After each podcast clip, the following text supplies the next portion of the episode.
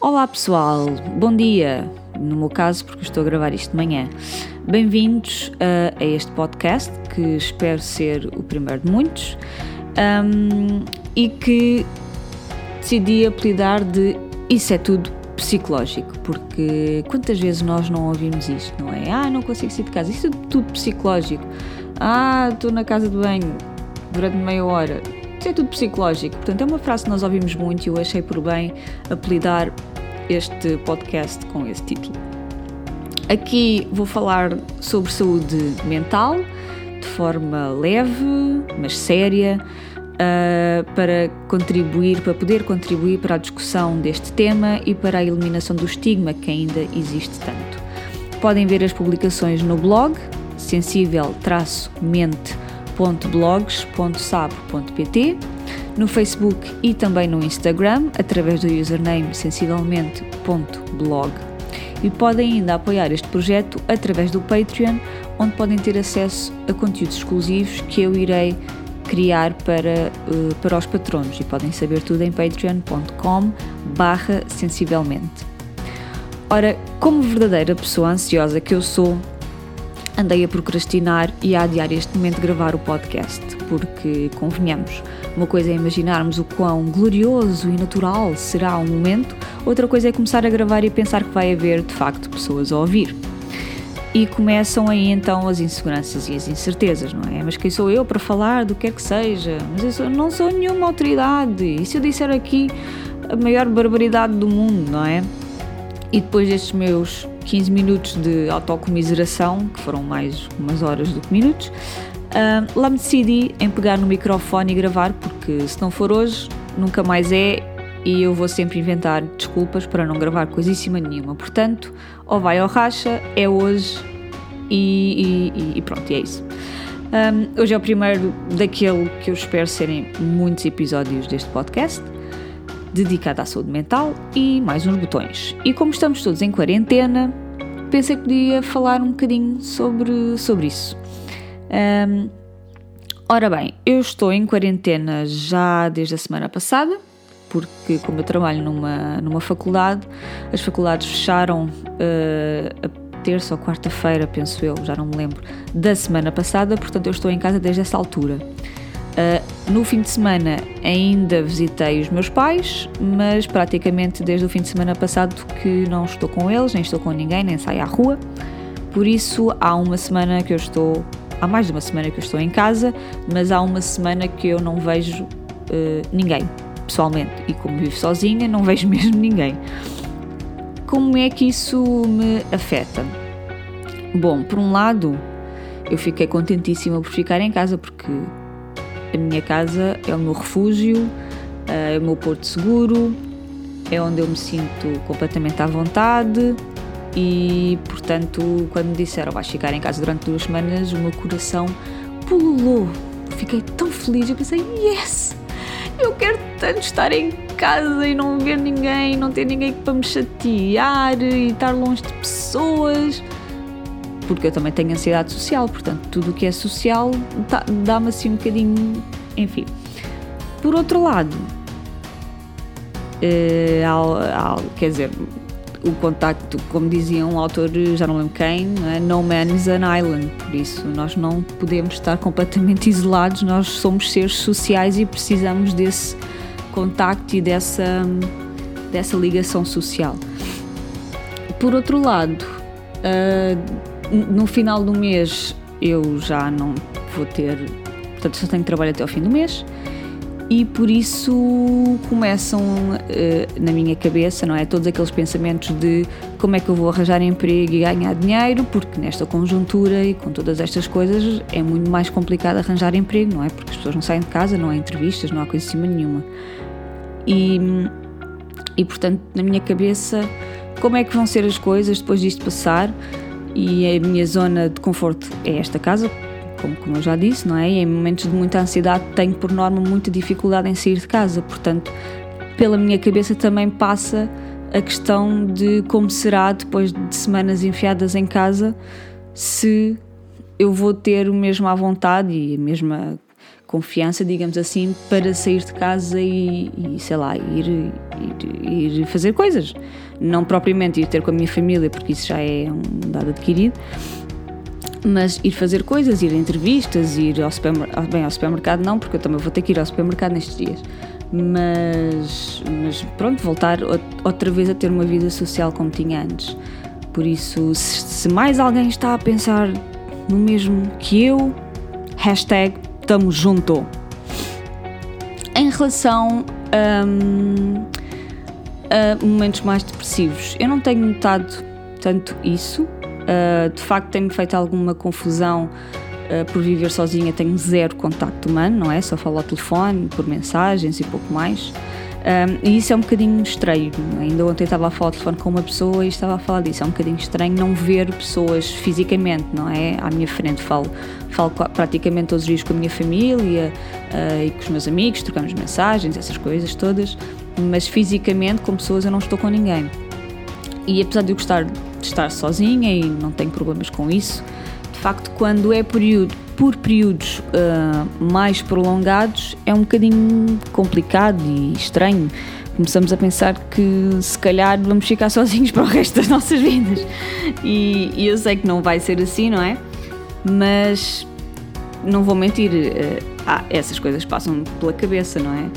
E pronto, é o que sinto e não faz mal. E se vocês sentirem assim também, não se preocupem porque não faz mal, não são pessoas estranhas, esquisitas e, e estes momentos, este momento vai passar e, e vai tudo correr bem, eu acredito nisso. Portanto, não faz mal estarem ansiosos, com medo, cheios de dúvidas e incertezas do que irá acontecer daqui para a frente, seja em termos profissionais, pessoais, de saúde, de educação e do impacto que isto vai ter e em alguns de vós já têm sobre a vossa saúde mental. Eu acho que isto é um período mais complicado, não é? E, mas que vai passar. Portanto, há que aguentar o barco, apoiarmos nas pessoas que nos são mais próximas e que nos podem ajudar, e, e isto vai passar e vamos todos ficar bem. Uh, algo que me tem ajudado bastante a passar o tempo e a não pensar em cenários mais catastróficos, reais ou imaginados, é ler. Eu sou uma leitora ávida, leio bastante, embora durante o doutoramento não consegui ler grande coisa fora do âmbito da tese. Uh, mas agora que estou, que terminei a tese e ela está com a minha orientadora para as, para as revisões finais antes de eu entregar, agora estou a vingar-me e está a saber-me tão bem ler. Já tinha tantas saudades de ler aquilo que me apetece e passar o dia todo praticamente uh, a ler é uma coisa que me satisfaz bastante e que eu tinha bastantes saudades. Portanto, há que tentar encontrar alegria e prazer em coisas que podem parecer tão pequenas e insignificantes, não é? Dada, dada toda a conjuntura atual, mas que podem realmente ajudar-nos a lidar com este período do qual ninguém consegue fugir, não é? Nós não, não conseguimos fazer um, não, não, conseguimos fugir a isto, portanto há que encontrar prazer nestas, nestas pequenas coisas, aquilo que vocês gostam de fazer, seja jogar jogos de computador, ou cozinhar, ler, ver filmes ou séries, fazer tricô, não sei, aquilo que vos der de facto prazer, façam. Vocês têm agora têm, têm esse tempo para fazer e têm essa oportunidade para fazer, portanto, façam. Um, em relação às leituras, uh, li um livro muito interessante que eu acho que vocês vão uh, gostar também. Chama-se Marbles, uh, Mania, Depression, Michelangelo and Me. Ele não está traduzido para português, por isso é que eu estou a dizer o título em inglês. E um, é da autora Ellen Forney e é muito interessante porque é uma autobiografia uh, do, dela a partir do momento em que ela é diagnosticada com transtorno bipolar mas tem uma particularidade, é que ela é ilustradora, portanto a autobiografia dela e este livro é feito como se fosse, como se fosse uma banda desenhada. Portanto, é muito interessante, é muito gira a forma como ela conta a sua história e sendo ilustradora há uma componente visual muito forte de como ela caracteriza todos os momentos uh, que são típicos do transtorno bipolar, não é? Os altos, os muito altos e os muito baixos e toda, toda a jornada dela para perceber o que é que, ela, o que, é que, que, é que aquilo era. Um, para, para interiorizar que de facto ela sofre daquela doença e que vai ser para o resto da vida e não há maneira de como fugir, a relação dela com a, com a, com a psicóloga dela e com a, com a psiquiatra, aliás, dela, um, a própria relação dela com a arte, porque ela questiona-se muito, isto é uma coisa que é abordada e eu gostei muito de, de ver isso. Ela fala, hum, ou seja, ela, ela começa a pensar, então, mas eu sou uma artista, se eu tomar medicação para estabilizar os meus humores, será que eu vou deixar de ser artista? Portanto, há aqui esta ligação e esta discussão sobre um, a criatividade e a saúde mental. E depois ela começa a pensar em outros exemplos, como é o caso de Miguel Ângelo, não é? Miguel Ângelo, uh, outros pintores, George O'Keeffe, uh, mesmo escritores, Mark Twain, a Sylvia Plath, o Van Gogh. Portanto, ela vai, vai a, vários, a várias figuras artísticas, seja da, das artes plásticas, seja da literatura, da música também. E, e, e, ela vai perceber que aquelas pessoas de facto tinham algum transtorno mental, seja depressão, seja transtorno bipolar, que na altura não eram diagnosticados como tal, não é? Nós sabemos, e que produziram arte que hoje em dia é considerada canónica e é considerada muito importante na, na cultura de cada, de cada país, não é? E, e de facto ela começa a pensar, então, mas será que eu vou ficar sem a minha criatividade? E quem sou eu sem a minha criatividade? E então há ali uma luta dela com, com a medicação e com o uso de, de drogas, nomeadamente, um, nomeadamente uh, o AX. Uh, e então há ali um, no início, não é? Ela está tá ali um bocadinho relutante em aceitar todas estas coisas porque ela é uma pessoa criativa e quer continuar a, a, a criar, não é? Mas, mas de facto chega a um ponto em que ela pensa: não, eu tenho que fazer de facto o que é melhor para mim, tenho que encontrar um equilíbrio e, e depois de facto consegue encontrar um equilíbrio. É claro que as coisas não são, não é um, um final feliz para sempre, como é óbvio, não é? Mas de facto ela consegue encontrar um equilíbrio mental com, com a, o acompanhamento psicológico, com o apoio, com um grande, eh, um importante grupo de apoio que ela tem na família e em alguns amigos mais próximos e também no uso da medicação que não há como fugir a ela, não é? As pessoas podem ter muita relutância em tomar medicação, mas de facto ela é importante porque não se questiona um diabético porque ele tem que tomar insulina. Portanto, se nós que temos perturbações mentais temos que tomar medicação para que isso nos ajude a funcionar normalmente, qual é que é a cena? Não é? Por isso acho que não há. Acho que, acho, acho que é importante aceitarmos que precisamos de medicação como se fosse outra doença qualquer, não é? E de facto eu gostei muito deste livro. Uh, eu posso escrever uma review depois no blog, mais pormenorizada sobre, sobre o livro, porque de facto gostei muito dele. Uh, e, e, de facto explora muito bem esta ligação entre a criatividade, a criatividade, e a doença mental, dando exemplos de poetas, artistas plásticos, músicos. E, e é uma boa é uma boa leitura para quem para quem queira perceber melhor não só o que é ser bipolar, mas também para, para pessoas que tenham esse transtorno bipolar para se poderem sentir identificados de alguma forma e sentirem que não estão sozinhos, não é?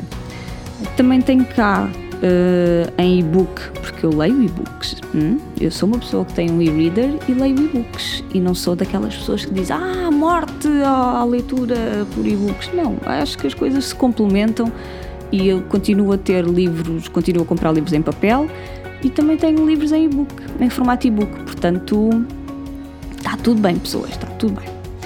E em e-book tem cá um livro que se chama The Buddha and the Borderline, da autora Kira Van Gelder, não comecei a ler, mas também quero ler este ano porque de facto há muito pouca literatura sobre um, transtorno de personalidade borderline que venha de narrativas pessoais. A maioria das obras que existem, pelo menos aquelas que eu, que eu vi, são mais direcionadas mesmo para psicólogos e psiquiatras ou do tipo manual para como lidar com uma pessoa borderline, não é?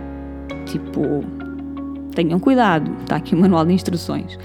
Por isso, e este foi um livro que eu encontrei que é da experiência pessoal da autora que foi diagnosticada com personalidade borderline e no fundo também é um bocadinho o percurso dela desde o diagnóstico para perceber o que é que é esta cena da personalidade borderline e, e, quais são os sintomas que ela tem e tudo isso. Pelo menos foi o que eu percebi do, do resumo que, que, que costuma, que existe uh, em relação a todos os livros. Uh, eu não sei, querem que faça, agora estava a pensar, querem que faça um episódio sobre livros que abordam esta questão da saúde mental, seja de ficção ou de não ficção. Um, eu acho que era interessante, mas, mas se vocês quiserem, digam, deixem nos comentários ou enviem-me um e-mail para sensível.mente.sap.pt. Uh, acho, que era, acho que podia ser interessante. Uh, para além de ler, outra coisa que me tem ajudado também neste período de quarentena é, como eu já disse, falar com a minha família e com os meus amigos, seja por telefonema ou mensagens. E como vivo sozinha, o meu contato com pessoas agora é zero, manter-me em contato com as pessoas de quem gosto ajuda também a amenizar o, o, o isolamento. Um, eu sei, eu sou bastante boa em estar sozinha, eu gosto de estar sozinha, sei lidar com isso, sei distrair-me, mas estar há tanto tempo sem contacto social nenhum, presencial, é muito estranho. E outra coisa que é importante e que eu faço, e eu acho que para todas as pessoas aí que têm mais dificuldades a esse nível, estamos juntos mais uma vez, é, acho que é importante limitar o vosso tempo de contacto com as notícias. E é isso que eu faço também. Vou vendo na net, vejo o telejornal uma vez por dia e basicamente é isso. Porque já todos sabemos as medidas que devemos adotar, já sabemos que vai piorar antes de melhorar, por isso até que ponto é que nos faz bem expormos constantemente essas notícias. Ai, há mais 100 mortos do que ontem. Ah, há mais 200 infectados do que ontem. Ah, não sei o quê. Ontem eram mil, hoje são 50 mil. Uh, ok, sim, é mau, já toda a gente sabe que é mau. Já toda a gente sabe que estes números vão, vão aumentar antes de começarem a diminuir ou a estabilizar. Por isso, no que é que isso contribui para a minha felicidade, no fundo? uh, não é? Para aquilo que eu estou a fazer agora aqui em casa. Não, não vai contribuir nada, não é? Eu, eu tomo todas as medidas, eu não saio de casa. Quando saio de casa, lavo e regresso, lavo sempre muito bem as mãos, não toco com as mãos na, na cara. Por isso, eu acho que as notícias são importantes, mas há que ter cuidado porque muitas vezes empolgam muitas coisas e fazem às vezes um dramalhão quando, sim, claro, isto é dramático, é complicado, é mau, mas não nos faz bem a nível mental estar constantemente também em contacto com estas notícias porque vai nos deixar mais ansiosos, mais deprimidos e pode complicar muito a nossa vida, portanto mantenham, imponham limites para vocês próprios, não é? Resguardem-se, ah, porque tratar da nossa mente também é isso, é impor limites à informação com a qual nós temos contato. E e acho que o que temos a fazer neste momento é desfrutar deste período que nos obriga a ficar em casa e a abrandar um bocadinho a nossa vida, porque na correria que são as nossas vidas, agora temos uma oportunidade de abrandar, de pensar sobre nós, sobre o que nós queremos, sobre o que realmente é importante para nós. E se não podemos fazer mais nada senão ficar em casa, então aproveitemos ao máximo isso, não é? É o, é o chamado silver lining em inglês, é o ver o lado positivo das coisas, não é? Ou como os Monty Python diziam, uh, always look on the bright side of life.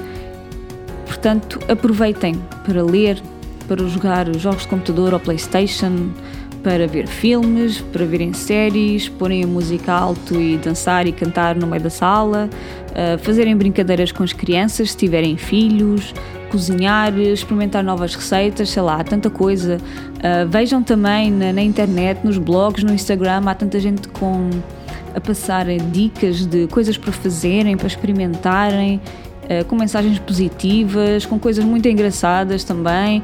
Por isso, acho que é uma questão de explorarem essas oportunidades e, e pensarem que isto é um momento que é complicado, que é chato, mas que vai passar. Isto não vai ser para sempre, não vamos ficar assim um ano inteiro, não é? Se calhar vamos ficar um mês, dois meses, se calhar, uh, e de facto vai ser complicado, mas, uh, mas vai passar e há alternativas, há coisas que vocês podem fazer em casa que ajudam a amenizar toda a ansiedade provocada por este, por este momento e todo o isolamento provocado por este momento. Por isso, espero que tenham, estejam todos bem uh, e lembrem-se principalmente disto, não é? Que vai passar e que não vai durar para sempre.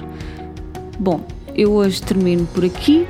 obrigada por me ouvirem, espero que tenham gostado, comentem, mandem-me mails, aquilo que vocês quiserem, sigam-me nas redes sociais. Uh, obrigado por estarem aqui e até à próxima. Tchau, tchau!